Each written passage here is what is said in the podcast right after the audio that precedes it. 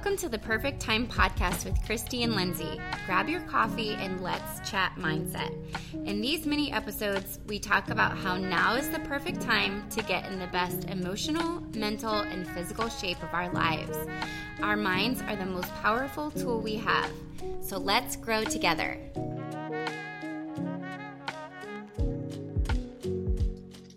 Hello, perfect timers.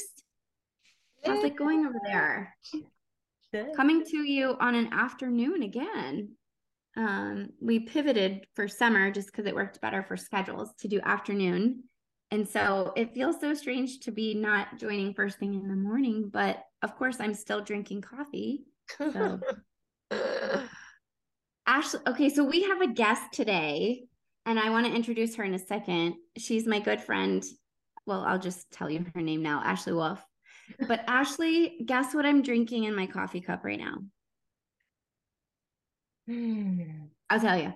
It's the um Highlander grog that Amy Joe gave us when so we were together the other day and our other friend brought us coffee and it's from Stauf's in German Village, which is like my favorite. Have you had mm-hmm. your your coffee yet? Mm-hmm. It's really yummy. Yeah. So good. Uh, so good. She brought you a little slice of your old home. She did. It was so sweet. She brought me like a little half bag of like coffee beans and I just freshly ground them up and made a made a cup before our podcast. Um, anyway, I'm super pumped to um, have our friend Ashley on. Lindsay and I always talk about how like someday we'll get a specialist on our podcast, but in the meantime, it's usually just Lindsay and I talking as non-specialists. But today we actually have a real specialist on and what a treat because you guys as you're about to find out ashley is like way overqualified to be talking on this podcast so i'm super thankful to have her. Um she's the most she's the sweetest most humble person like she's shaking her head no right now when i say that um but okay so ashley thank you for being here. Can i give you a little like shout out with all your things all your qualifications all your okay. You already are um, so okay, sorry, my daughter also has a goat in my face right now. Please take the goat outside. Okay, so Please Ashley, amazing. You guys, Ashley Wolfe. She is a certified child life specialist and advanced grief recovery method specialist with 16 years of experience. How are we old enough for us to have 16 We're not. We're not. It's funny math. Okay, funny math. Um, but anyway, no, but she is 16 years. So our age is funny. Yeah. Yeah.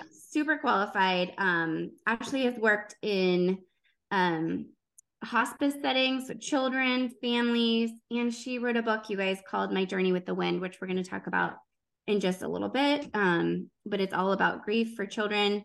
She is also um, has been an adjunct professor of therapeutic play at Central Washington University and currently volunteers with a nonprofit called Let Grace In.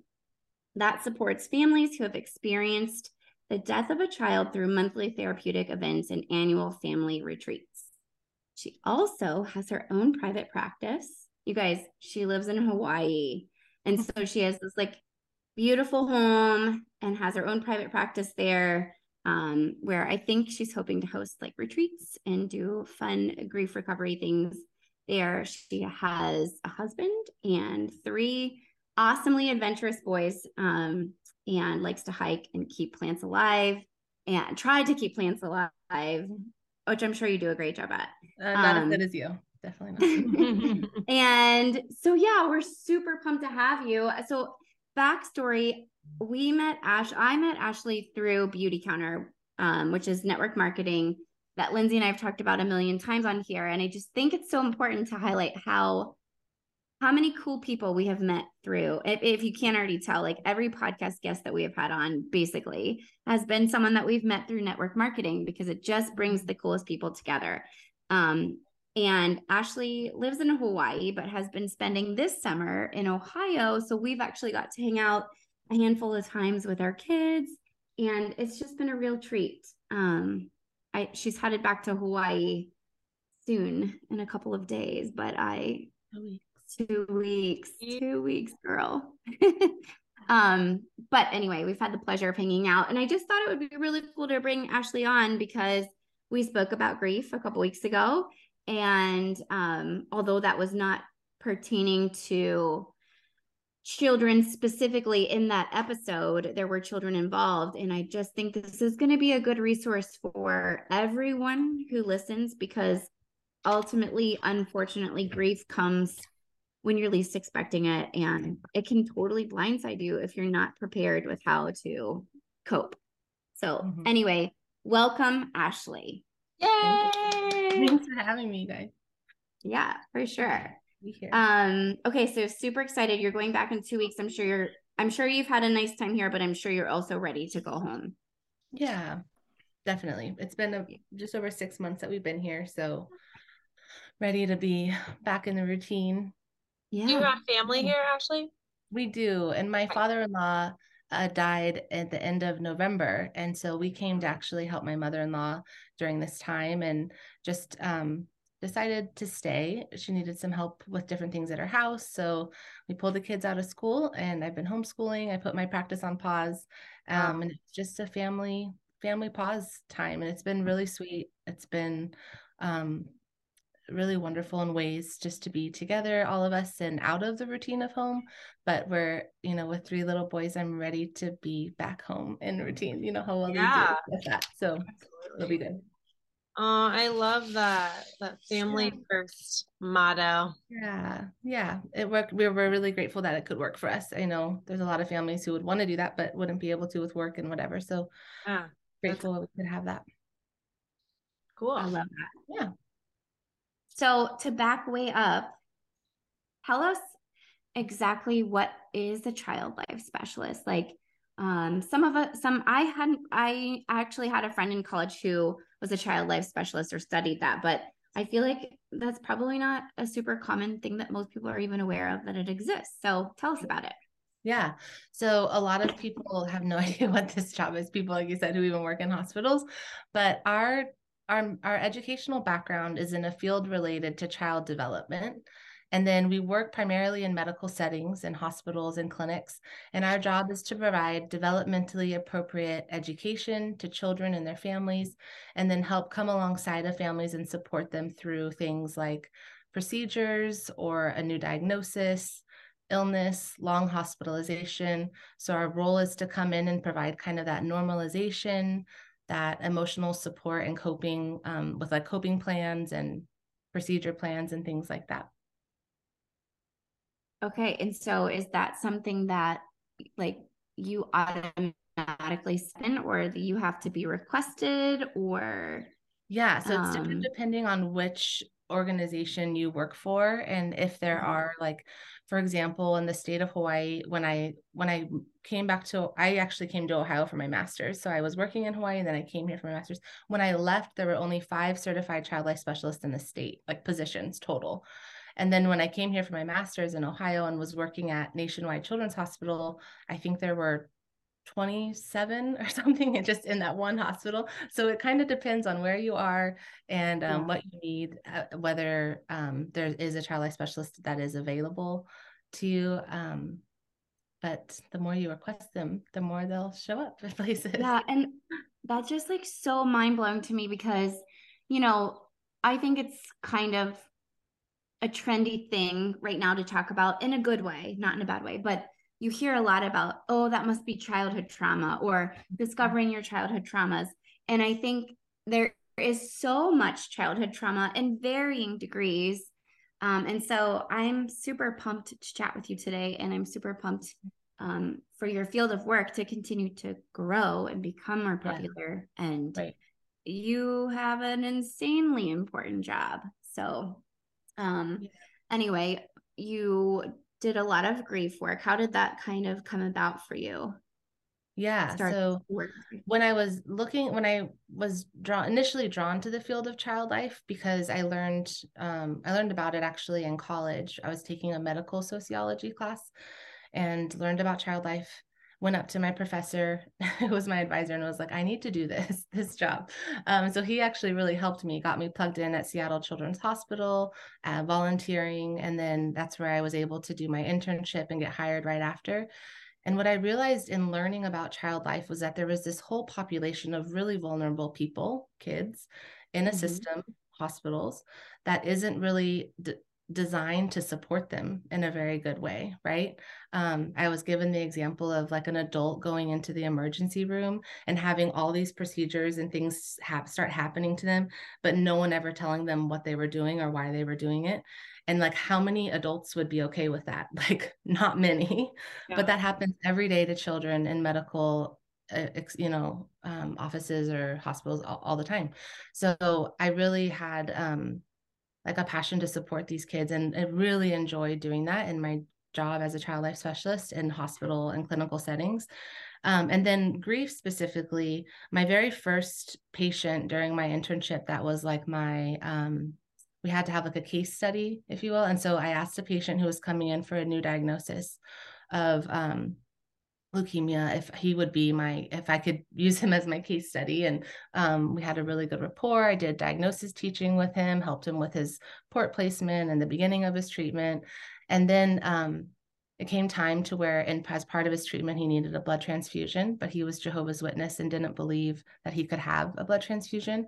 So he ended up dying because of refusing to have a blood transfusion and his family supporting that decision um, and it was really hard for me as a brand new baby intern to be not only confronted with the death of a patient and family that I had grown really close to, but to also have it be this really complicated and unusual case, I guess, that had different emotional pulls on all of the staff really. It was really hard for the every staff involved with this family. Um, at that time at seattle children's i was working closely with the palliative care team and they were this awesome team of multidisciplinary a team. So there was a physician nurse social worker people of different professions but they were all on the same team. They all had the same job. And that was to facilitate these family meetings and these discussions. And the way that they just created such a calm environment for these meetings and spoke so clearly, so matter of factly um, about options and changes in care and changes in hopes and goals of care.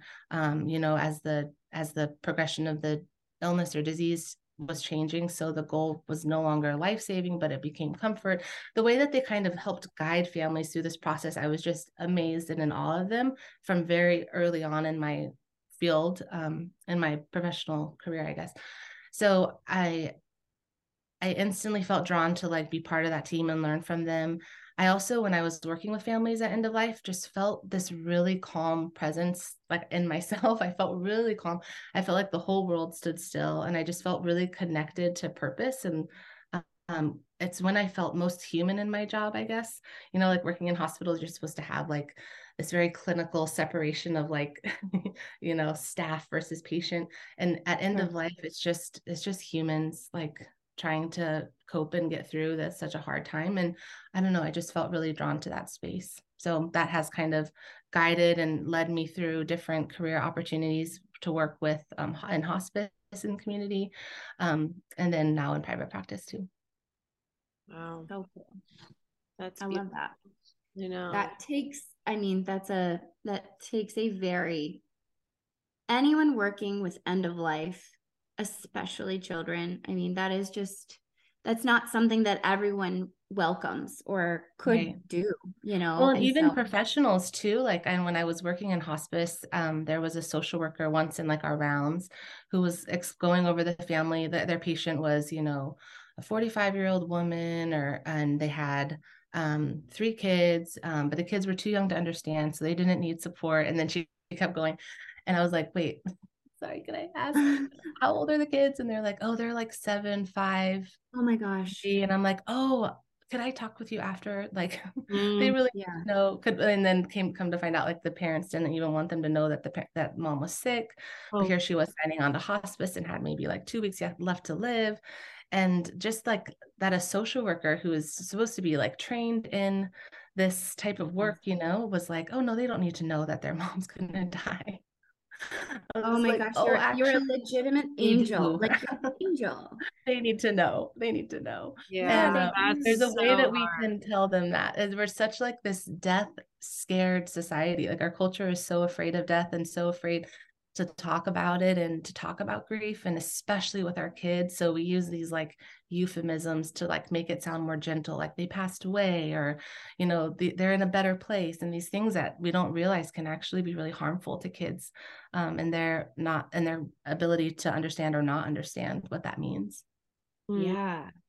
Yeah. Yeah and i think it is just a cultural thing like you know, and we kind of talked about this um, with Lindsay's friend who was on, and we we spoke about grief. Like after something really tragic happens, a lot of times people don't know what to say, so they just say nothing. And this mm-hmm. is kind of mm-hmm. that, right? They were just going right. to say nothing to these kids, right? And it wasn't out of malice. It, it's just our culture doesn't, like you said, it. We don't we don't accept death almost, or we don't right. embrace it at all. And so these children and adults are left just like you said we think we're doing them a favor but we're actually doing them a, a huge disservice mm-hmm. um and so wow yeah i mean hopefully we can uh you know shift that culturally over time with more awareness to it and your book probably brought a ton of awareness to this issue right tell us about your book and like what was the sure. process like and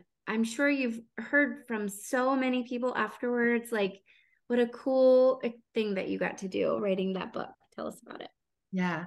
So during COVID, actually, I was posting videos. Like, I realized at home, my husband and I were doing a lot of things to help our kids and manage the chaos of like all being home all of a sudden. And I was using a lot of child lifey stuff. So I started like posting these videos on social like how to help your family how to be all together at home how to help your kids understand what's going on how to whatever and um my friend gabby saw them and she her son died um and she started and her and her family started a nonprofit organization to support other families who have experienced the death of a child so their nonprofit is called Let Grace In, and it's all volunteer run. And they support families with, I think you mentioned it all, monthly family events. And so anyway, she she was like, she reached out to me after seeing one of my videos and she said, Would you like to join our team um, as a child life specialist, helping to support these siblings and families? And I was like, Yes, I would love to. So I worked on this team with this team for a while. And we had a family approach our team and ask if someone on our team would be willing to write a children's book because her best friend was an editor and was going to like donate her time and volunteer to like help us write this book. Um, she was on the wait list. She tried to find a play therapist for her daughter who um, was experiencing grief and there was like an eight month wait list for a play therapist. So she was hoping this resource could be like an interactive um, therapeutic tool that she could use for her daughter with her daughter two weeks before this call i had just written like in a in a journal like i want to write a children's book so when when our um when Gabby approached the team and was like, "Is anyone interested in writing this?" I was like, "Oh, me! I would love to." Especially with my background in like talking with kids and having that developmentally appropriate language background and this, you know, this work. So I um, got to work with the Let Grace In team. So there's an art therapist that I work with um, a lot. And we actually work together at hospice too. And so she's on the Let Grace In team. So she and I collaborated a lot and we decided to start with our activity pages in the back. So when I would see families in hospice, I would go through these first five um, sessions. I would had like kind of planned activities for each one that could go different ways depending on the situation, but typically this is the progression I would use. Um, and so we decided to start there with those activities, those therapeutic activities. And then I just wrote the story kind of to weave around those. So the story is like an introduction, um, an explanation. It's to kind of like activate that grief energy and um, provide a story that the reader can either relate with or have some difference about. And then in the end, in the activity pages in the back, it's an explanation or, or definition of what grief is, and then different pages to help them be able to identify their own personal experiences of grief and then to express how that has made them feel. And then to prepare for kind of like what you said that unexpected those like unexpected grief waves that can come up. So it's just moving through like kind of what i would do in my practice but it's in book form so that anyone can do it. A parent can walk their child through it. A teacher can walk their student through it or their classroom through it. Um yeah so what age were you gearing this towards? Like any any child like under 18? Yeah. it kind of depends on who is working with the child okay. um like how young you could do it like you the story is a little bit long for the attention span of like under four um so i would definitely kind of gauge it or like when i'm reading stories to my kids i have a three a five and seven year old sometimes i'll skip some pages or i'll make my own kind of words to it um, or do like a little bit of it at a time so but i really think that it's a book that can span a lot of different ages or developmental stages and i even have had a lot of feedback from adults who experienced a death of someone that they loved and they read it and it was really touching and they did the activities as well so I think it can also be for adults too, um, because there's a quote that says that um, death or grief makes children of us all.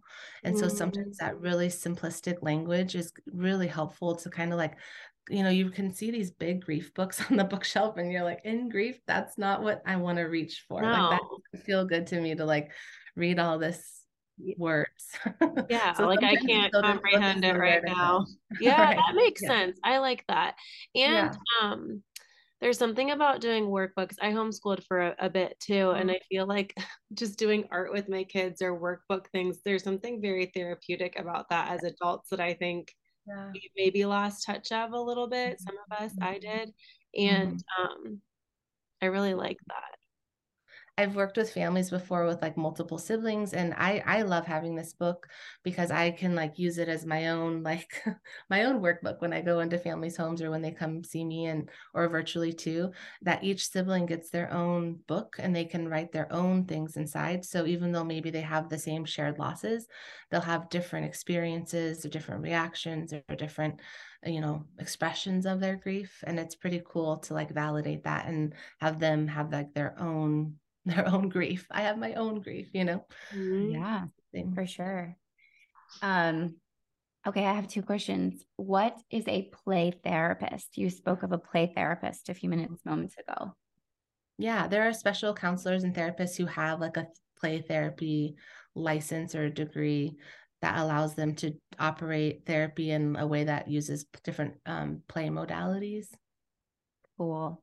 So yeah, cool. It is very cool when we were speaking about having you on this podcast, you said something to me that was so cool and something I had never heard before. And I'm probably going to butcher it. So you should say it. You should say it, but I'll prompt you. It was, um, you said something about the way that children grieve, like developmentally, is so much different than adults grieve. And they actually grieve through each stage of development. Is that correct? Mm-hmm. So, yeah. Okay. Yeah. So kids, kids, kids experience grief very differently than adults do um, particularly around death because we know that grief can we can experience grief from any significant change so moving changing schools starting school um, separation divorce death but specifically around death um, children can re-grieve at each developmental stage as their concept of death expands and they come to understand the permanence of death or the significance of that relationship as they get older and they see you know father daughter relationships and they recognize the significance of that as they become older and are a daughter missing their father or whatever it may be. Um, so they at each developmental stage re-grieve and this can be really surprising to parents who at five years old explain that their grandfather died and that you know whatever their beliefs are around death happened like they went to heaven or they're in the ground or whatever they explain and then maybe like in a couple years they their that child's understanding of death expands further and they might come with the to the parent with questions that catch them off guard and they'll think like we've already talked about this. Oh no are they you know are they okay? And it's actually very normal for them to just be like understanding it more fully in that way if that makes sense. So with that understanding comes all that that emotions you know? My friend at school is going to his grandpa's house for for Fourth of July or whatever, and I don't have a grandpa to go to. So they begin to experience grief, even though it was years ago. They begin to experience it at that age or that developmental stage, if that makes sense. Um, but also another thing that is different from children to adults is that children cannot exist in prolonged mourning like adults can. They don't have the tolerance for that. So they can't sit in a sad funeral service for hours and then go to a house where they're supposed to be quiet and still and greet guests for more hours. Like they don't have that bandwidth to be able to do that energetically, emotionally. Um, so it's just important for all of us adults to know that children need to play, that play is the work of kids with and without grief, in and without circumstance. Um, sometimes parents will tell me that they're worried their child like doesn't get it or doesn't understand how significant it is or important it is. And that may be the case. Maybe things weren't well explained to them, but they might have some misconceptions that they need cleared up. So they're acting out kind of because of that or out of fear or out of whatever. But for the most part, it's because kids just need to be kids and given the opportunity to play, they will. and that's how they'll like process a lot of their stuff. Um, that makes so much sense. Like when you say, I mean, it makes so much sense. I think it would be, it's like knowing these things before grief hits, like that mm-hmm. would be helpful. But I think sometimes it hits and then you see how things pan out and you're like is this normal? What's happening? Yeah, right. Um, so i really appreciate you sharing that because i i do wonder about children or like um gosh my grandpa for instance like they did go to that funeral and it really was like i was like oh should i? I mean they were little when that happened and they were just like didn't they got it but like we're just in a different energy state and honestly i liked it because i was like this is brings like a element of joy. That was yeah. grandpa was super old, so he lived a long life. So that was like both happy and sad, you know. Yeah. It was easier. I'm not saying that's every situation, but um, it is interesting to me about learning about how kids are wired differently and how they grieve differently there's something so i mean and i think that's too like adults we want that break like that's why sometimes in in the in like an obituary or when they're share when they're up speaking someone will say like a joke and everyone laughs and it feels so good to yeah. like break the sadness with a laugh you know that like that just yeah. feels good and that's how kids that's what kids need too um i think too sometimes we expect children to be able to tell us how they feel or what they are thinking or what they understand and what they don't understand and children aren't depending on how old or their developmental stage they're not able to articulate words to us to communicate that. And that can be really frustrating and hard um, to navigate as parents caregivers um, you know supporting adults. So that's something that's different between children and adults in their grief. Um, but and and i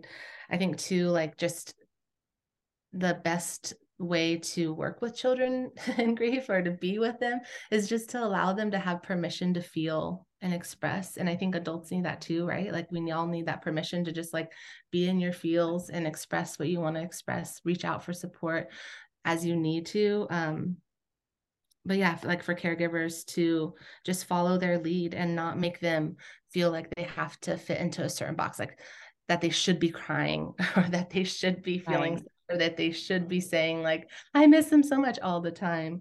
Or um, if they if you start to do an activity with them and they like jump up and want to run off to the next thing don't feel like they have to like stay and complete that activity. We were talking about your feelings. You need to finish this feeling activity like right. they want to just play now you know so not being like surprised when they need to like jump out of that out of that space.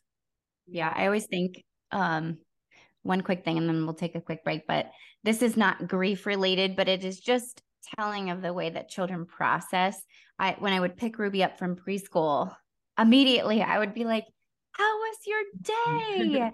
um, tell me all about it. What did you learn? What did you eat?" Like I would bombard her with like five questions, boom, boom, boom, that I was so excited to know about, like genuinely.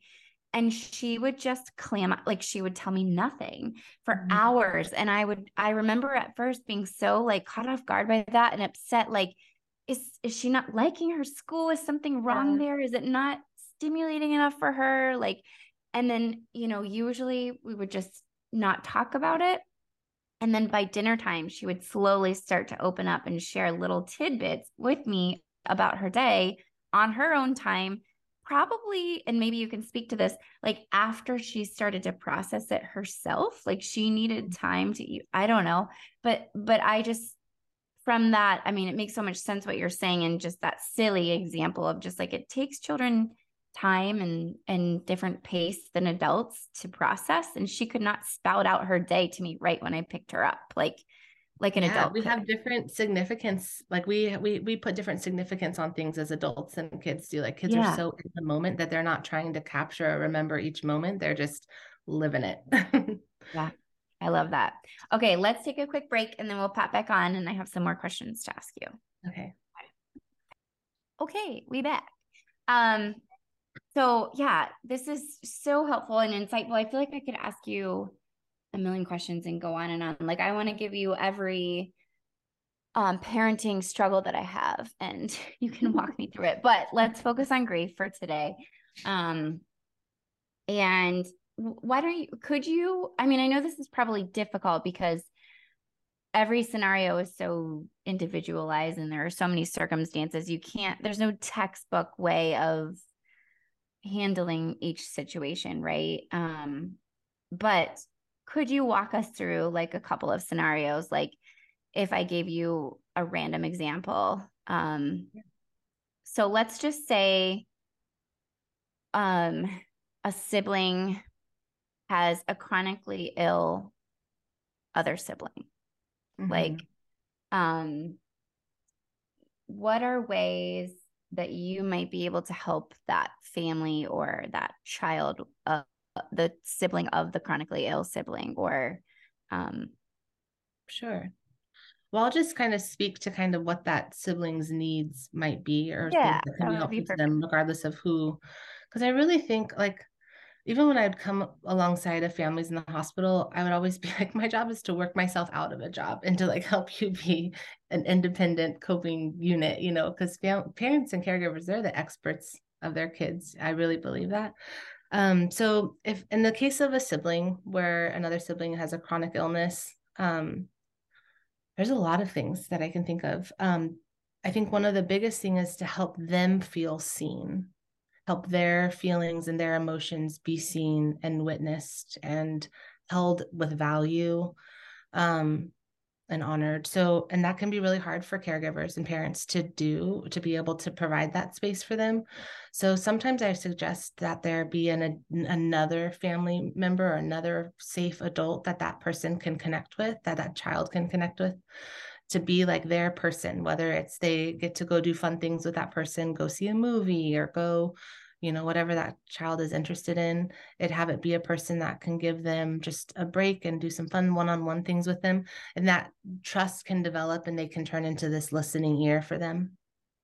Um, I also think sometimes when a child becomes sick or has a chronic illness, they're just the schedule looks so full of things for the sick child that it's hard for parents parents often feel like guilty that they don't have the same amount of like time and energy that they can give to all their children.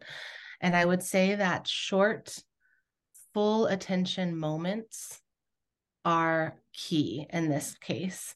That short those short moments where their full attention is to that sibling and to what they need what they have to say what they want to do you've got me right now. It doesn't matter for how long. Maybe it's only for 15 minutes, but you have my full attention. My phone is down, it's turned off, and it's you right now that I'm connecting with. Maybe we're on a drive or whatever it is. Those those short moments can really be significant and can really add up and can kind of help that that parental burden that they feel.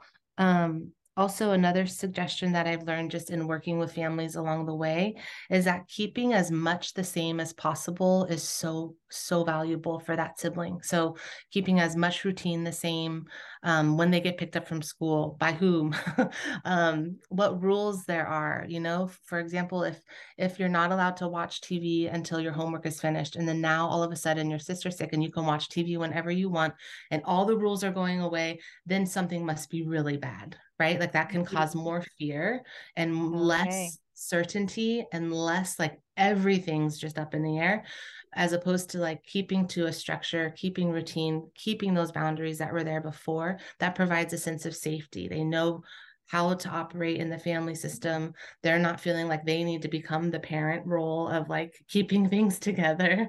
Um, yeah. Like not everything is crumbling. Um, I think that's so important to note because I feel like as a parent, if you do carry some guilt that you're not able to give enough time or whatever, it might be tempting to allow the rules to slip away out totally. of guilt. Yes, like you're like, yes, yes, like every day is a yes day because you right. feel guilty that you can't right. give them the time that you wish you could. Right. And um, so that's a really, I think that's so important um, to reiterate and that. It, yeah and it becomes this team like if there's like this team mentality around it like every one of us in this family is a member of this team and you have a valuable role and giving them valuable roles to do and to complete like things that are actually take some responsibility that's appropriate for their age and development um, and giving them the opportunity to do something with the in and amidst the changes that can help. I think also a full commitment to complete honesty is really important because a child's imagination depending on how old they are but even into adolescence like who can Google, like adolescents can Google things, yeah. and younger kids just have this imagination. They're like, I don't know if I'll ever see my sibling again because they've been in the hospital for two days, you know. So it's just this commitment to full honesty and transparency that like we will tell you the things even if they're hard things.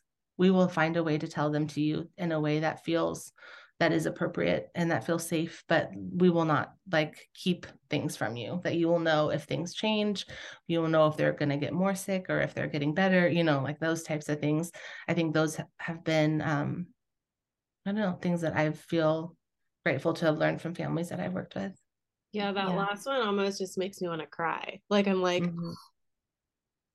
yeah right. i think i think um our culture treats children like they're dumb sometimes or that they can't process. And again, I don't think it comes from a place of malice. I just think it's a cultural thing. Like we don't value the cognitive levels of our children are actually way higher than we give them credit for, even as infants, you know, like the way that, and this is something I know I talk about Janet Lansbury all the time on this podcast, but I love her. And she always says, like, you talk to your children the same way you would talk to your ch- spouse like you you give them that much respect mm-hmm. and of course mm-hmm. cognitively you have to like change you know what how you're saying things but you don't say use your words to a child because you wouldn't say use your words to your spouse right um and that's not respectful to your child to, to mm-hmm. speak mm-hmm. to them that way you, they can handle appropriately for you to say I'd like you to tell me this, that, and that, just like you would to your husband. Well, and um, they probably already know what's going on. Like in that case with those three siblings that I worked with at hospice, mom died a week after I started working with them. And the son even knew her, their oldest son even knew the full name of her diagnosis. and they didn't yeah. even think that they knew she they had cancer. She had cancer. So they know they're so like they're biologically wired to know our emotions so well. Like that is like for their, That's their language. yeah. yeah. So they know how to tap in and understand that. Yeah. And I think some of it might, I mean, just I'm just thinking about myself. Like some of it probably comes out of like wanting to protect them. Mm-hmm. But like sure with that scenario, the aftermath was whether you told them or didn't tell them, they still have to walk through that. Yeah. So it's kind of like we didn't really protect them from anything. Right. No, right. Within without yeah without giving them the opportunity to say goodbye yeah and yeah. i'm not shaming because seriously right. like totally. i think when you're in those situations that's why your totally. your message is important because i think people need to know because when you're in crisis like you're not thinking about like wow right. this would be really beneficial for my you're not like you're just and, trying yeah and who yeah. knew that there were specialists who actually do this like Right. Well, it is funny because when I worked at children's, like um, I worked at children's for a short stint in the foundation, and so we worked very closely with families. And so um, I did work with some child life specialists because we would do certain things with children, and um, yeah, it was a very special role. You play a very special role. I yeah. would cry all day. I think. Not like just because I'm emotional. You know what I'm saying? Not yeah. because it's all like sad all the time, but just it's like it's it's emotional. There's like a five year burnout rate. Like it's really oh. it's a really hard job emotionally, and it's not one that's really um i mean if you work with them and see the work that we do like you value it and you're like oh that's important but on a grand scheme like it's not something that i don't know organizations necessarily prioritize because we're not we're not a billable, billable entity so you can't bill insurance so they're just things kind of come in the way. So it's a hard job. That doesn't feel like we get a lot of like not not that recognition is what we need, but it's just like it's hard every single day when people like, what is, what do you to do? understand what your role is. Well, yeah. when you did that specific example of siblings with like, how do, how they, do they deal? Um, I worked on a marathon campaign where we had like mile champions. So like people mm. were representing a mile. So somebody would get to share their story. And we, I mean, we talked about that all the time. It's like, then that child, even though they're going through something really terrible, almost has like a celebrity type, like they're getting a lot of attention and things like that. And mm-hmm. we would have to figure out like, okay, what how many siblings do they have? What can we do for their siblings too? And so that was a conversation that we were brought into a lot of um, you know, how to make sure that we're we're speaking to every member of the family and making them all feel valued. And mm. that's a hard one. Yeah. Yeah. That's yeah. great to consider all of that. That's yeah, that is hard.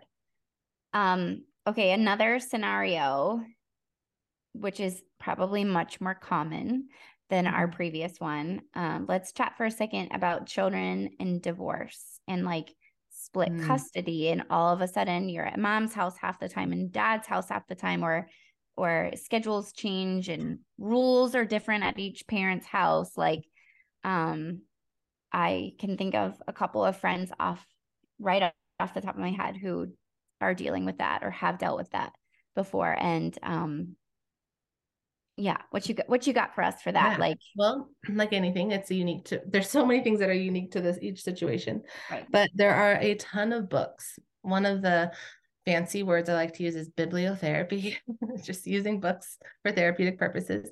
There's lots of books online that that talk about divorce and separation, and so I would encourage a family to resource up and get all those books from the library. Like, do you mean children's um, books? Yeah, there's a lot of children's okay. books. Yeah. Um, a kid's book about divorce. I really like that one. Simple, concrete explanations of things. Say um, the title the, again. What was yeah, it? Yeah, a kid's book about divorce. Okay. Thank you. There's like a whole series called A Kid's Book About whatever. There's even one oh, a cool. kid's book about death that's really good, written by a child life specialist. Nice. Um, that's a great one. But there's another book called The List of Things That Will Not Change. And while I've never read that book, I loved the concept of that, of creating a list of things that will not change. Um, and also I, I loved it and then i was like ooh but what if those things do change? And then it's on the list. So anyway yeah. but i just like the concept of it. Two homes why can't we live together? There's just a lot of different books you can look online and see but i think some of the main themes with this to talk about with kids is that that they understand that it's not their fault because I think so many children of divorced or separated parents or caregivers feel like they had something to do with it, that it was some, that there was this one fight that they had with their parents and whatever. So I think that that's something that needs to be like articulated over and over and over and over again. Probably can't be said enough. Um, the other thing is differentiating types of love. So, one way that I've heard it explained to kids is that my love for you, my child, is green it always goes, it stays green. My love for romantic partners who I loved, whether it was your other parent or whoever, that can turn red. That type of red can that that type of love can stop. It's a type of love that is a red light love. So there are these two types of love, but yours will always stay green and however you want to talk about it depending on how old That's they cool. are their ages yeah. but just differentiating the types of love um, is really important to um, to add to that conversation. Um, I also want to bring up that book that I mentioned to you, Christy, The Invisible String. So again, this yes. has to be talked about after the the connected love the differentiation of love because it, the idea of this book is that no matter where you are in the world if your heart loves another heart you will be connected. And even if that person has died you still have that love connecting you to them. So there's this invisible string that ties us to that person. So when we don't see them feel them that you're still connected in your love to each other so this is a book that you can um, easily make into an activity by making like a friendship bracelet or a keychain or some kind of item that connects you as your invisible string. So I'm planning to actually read this with my son who's starting kindergarten when we go home. Um, and we're going to create some kind of backpack keychain or something to just remember um, our invisible string. Um, again, with the um, like in the sibling experience, um, scenario right before permission to feel and express so i think like like the other scenario, parents have their own stuff going on, and a divorce or separation is so hard. That goes without saying. So, recognizing that their own emotional experience is going to be completely different from their child's experience, and allowing and validating their child's experience for whatever it is, whether it means that they're really frustrated and angry, or they're mad, or they're sad, like those experiences can exist separate from your own experiences. So, like, even though, like, you feel relieved maybe they can feel mad and sad and angry and so being able to not try to make them feel your relief or not take on their mad and sad you know like it can exist separately and you can still be supporting them without that that same experience um and again keeping rules and boundaries and routine as much the same as possible that helps with any transition um and change um giving them permission to do um mad and angry activities. So like energy feelings are like energy, right? And it moves it's in our body, like our mad and our sad and our happy. Those all things we feel them in our body.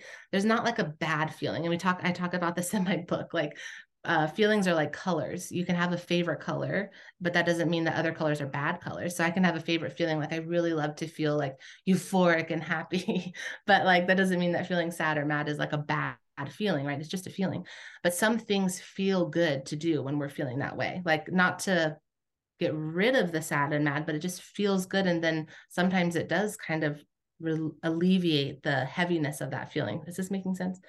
But like, so for example, um, when working with teenagers with grief or especially around divorce and separation um, you can do something called like plate smashing where you have like a whole plate and you can like write things down. Um, like for example what if it would to be around separation or divorce you could write down what was happening like mom and dad are getting divorced or and then you smash the plate. And you can do it in a way that's like really big and or you can do it in a more controlled way in a ziploc bag with like a hammer or something like that. And then you can glue it together and this is the process of kintsugi. It's a japanese process of like break something shatters and then you paint you put it back with gold glue um or, or, gold paint and it like reattaches or you know like you reassemble it. And it's the idea of making something new and beautiful from something that has shattered. So this is a really nice activity to do with adolescents especially or older kids around separation from um from divorce or yeah separation I don't know. I love that. Yeah. That's there's so many I, different I want to do that for just my bad days. Like I want to smash yeah. a plate and glue it back together. That sounds right. so therapeutic. Yeah. With young um, kids, we'll do like they're like, I mean, what feels good when you're mad? Like throwing something. Usually, like your big muscle energy stuff feels good for some, like yeah. for some people. Um, yeah, like toilet paper bowling, just throw things into the roll. Just things that can be like, I don't know, silly, but also yeah release yeah yeah yeah i love that and i think you know like knock on wood and praise god we've never had any big grief stuff go on over here that we've dealt with with ruby but just in the little things like moving homes or um yeah. you know not, not going to school anymore or starting school like those are the moments when i notice that ruby tests the boundaries even more and mm-hmm. from what i understand and correct me if I'm wrong, because I could very well be wrong, but that is just her making sure that she is still that someone is still in control of her. Like she wants to make sure that that someone's got her back and that she's still in a safe environment where she doesn't have to be in charge or, you know, that she's being guided still. Is that correct? Yeah, what is known is what feels safe.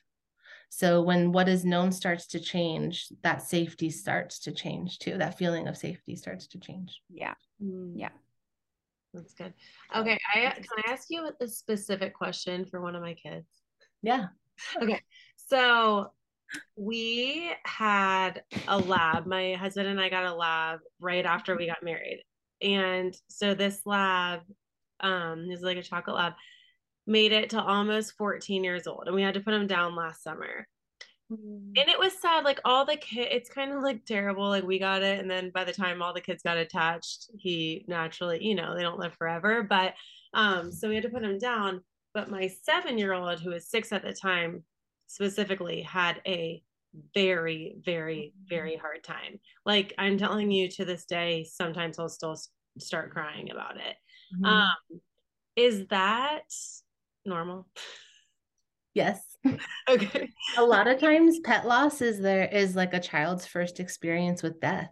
So yeah. it is it's a it's a huge thing. It's a huge thing to have this loving presence in your life that is brings joy and brings you know normalcy there's routine there there's lots of things that a pet eh, fills in our life snuggles unconditional love mm-hmm. all of that. There's so much that like if you think about like our emotional cup through the day of like like any kind of loving happy fun thing fills that cup pets fill that up for us so much.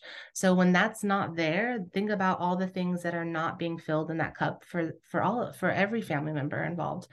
Um so yes that is very normal and i think a lot of times pet loss doesn't get a lot of attention because it does seem um, the grief recovery method that you mentioned that i do have my training in they um, they talk about pet loss as being such a significant loss that's very often overlooked in kind of the grief community or but um but yeah it is really significant yeah i when you mentioned your book i think i might order it for him and we've talked and like moved through a lot mm-hmm. of it but it's like so tender still. And I'm like, yeah. oh my gosh. And we did get a new dog. And I know I wasn't trying to replace yeah. the dog, but yeah, I just think it really marked him, you know, yeah. at whatever age he was. And just, it was hard and it still is hard for us to kind of work through. And I, um, and I like sit with him with it, but I'm sometimes I'm like, oh my gosh, this feels way heavier I guess I just don't want my kids to be sad.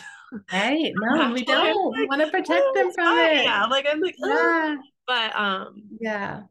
It's yeah, it's it's harder than it's harder than I anticipated yeah i think one one of the things too you said about like getting the book to be able because you said you like to do workbooks and things mm-hmm. so working through some of the activities pages might be really helpful to yeah. like normalize his experience validate his experience like you're saying to anticipate some of the grief storms with him there's also like a guided met guided meditation in there guided imagery meditation that goes with the book.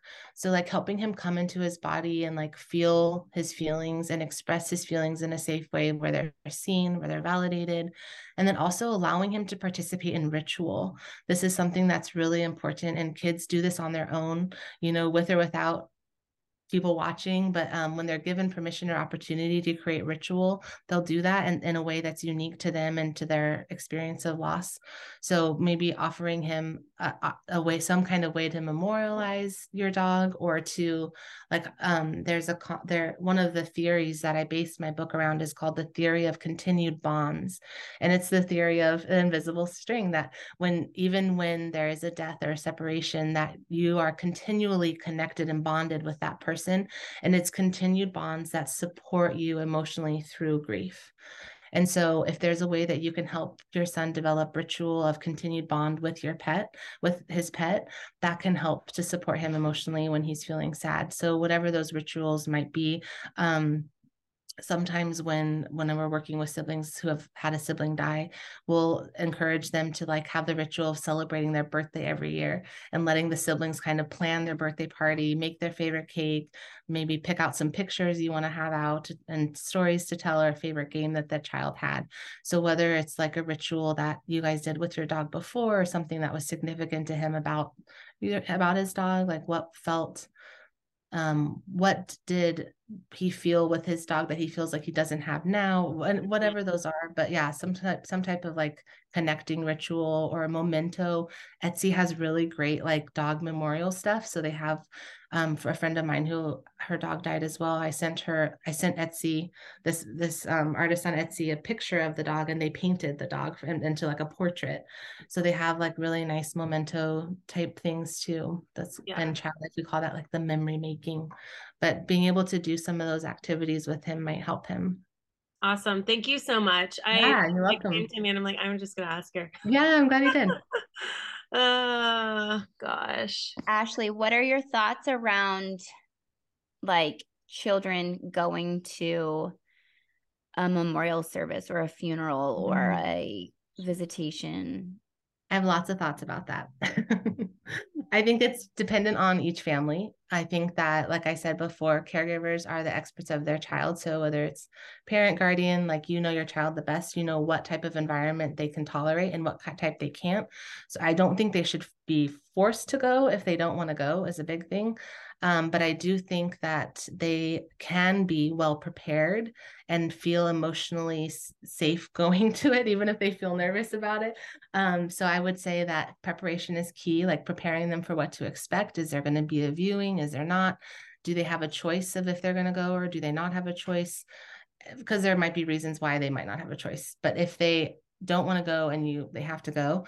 Um my option then would be that they get to choose certain things like they can choose what they participate in they can choose what they bring. I encourage families to prepare like a, a go bag of like snacks activities distractions um ipads whatever headphones whatever if they need to like be in their own little world in their own little corner to get a break stuff to draw on quietly um whatever works for the family i encourage them to kind of have that planned and ahead of time and prepared.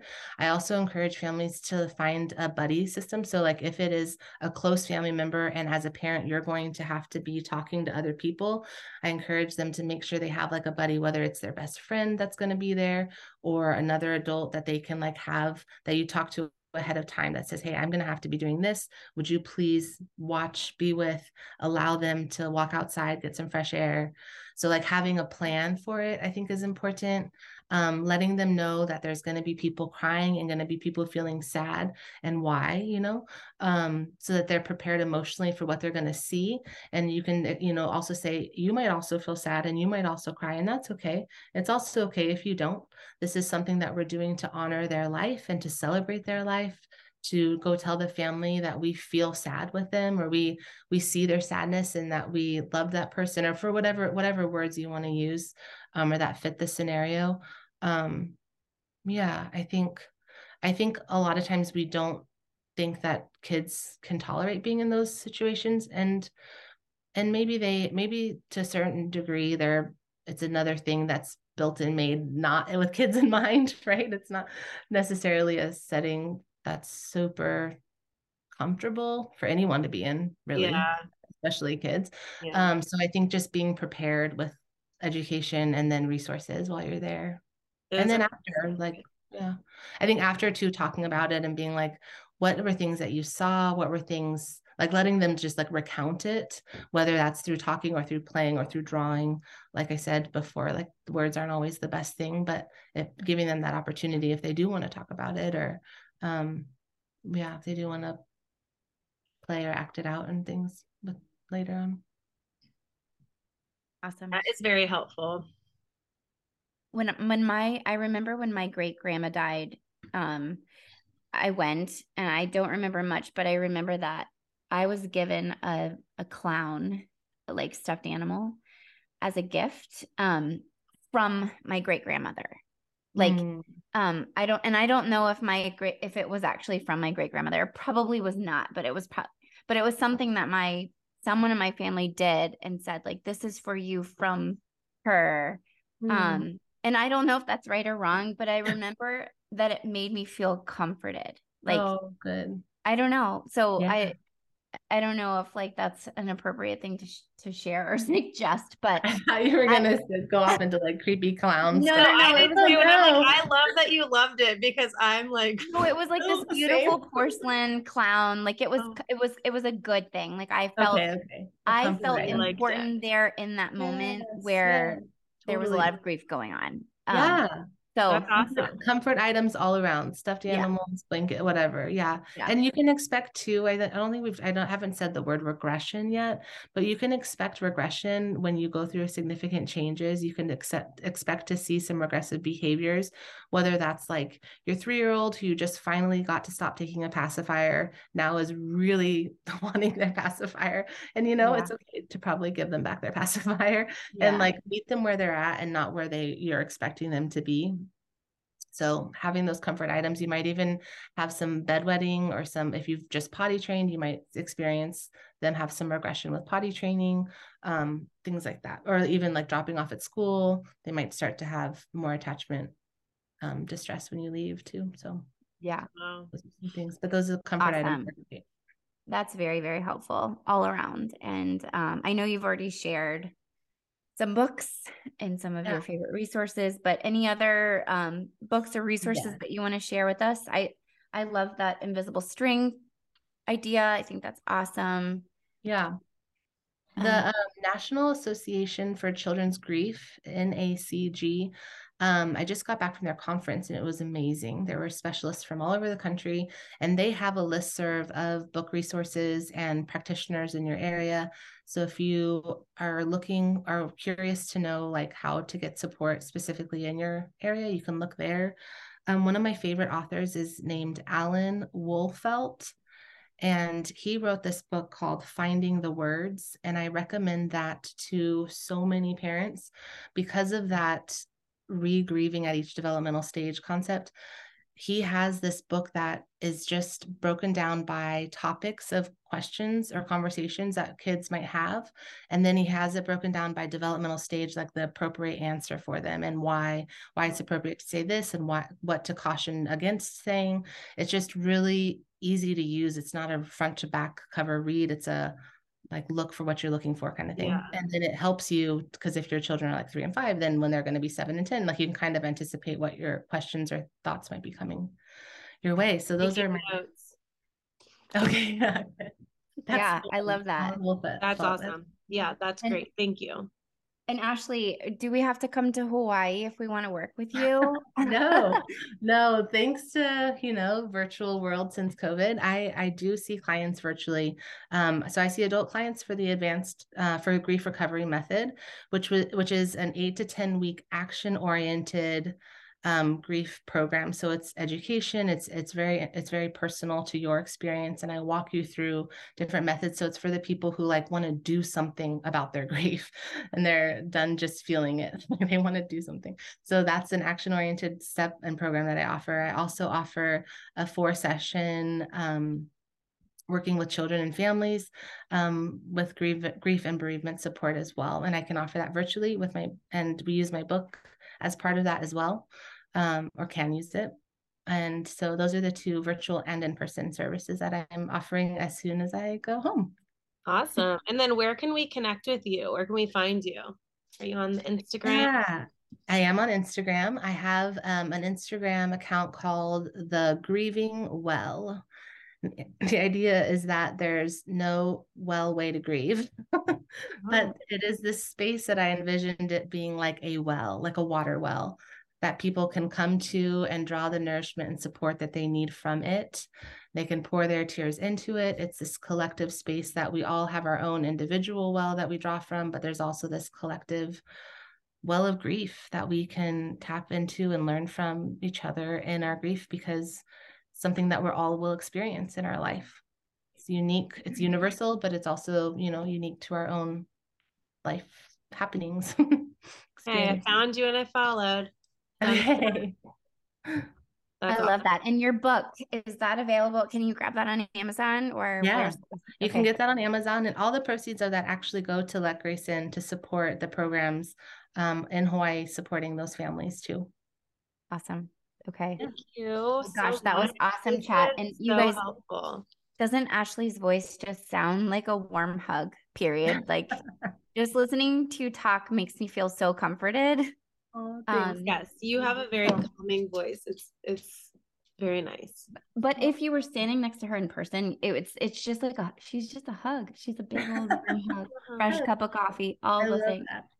Oh, well, it's been so nice chatting with you. Thank you for having me. Yes, yes I'm gonna nice miss you when you virtually. I'm gonna miss you when you go back to Hawaii. However, we're going to come and visit you. We really are. Yeah, when we hit it big time on the podcast. I love it. You're our first stop. Okay. Sounds thanks good. for ha- thanks for joining us today. Yeah, thank you so much for your time. That was really special to have you on. Thank you so yeah, much. You're welcome. Thanks for having me again. I appreciate it. It's good to chat chat with you. Yes. Yeah. Okay. Bye, ladies. Bye.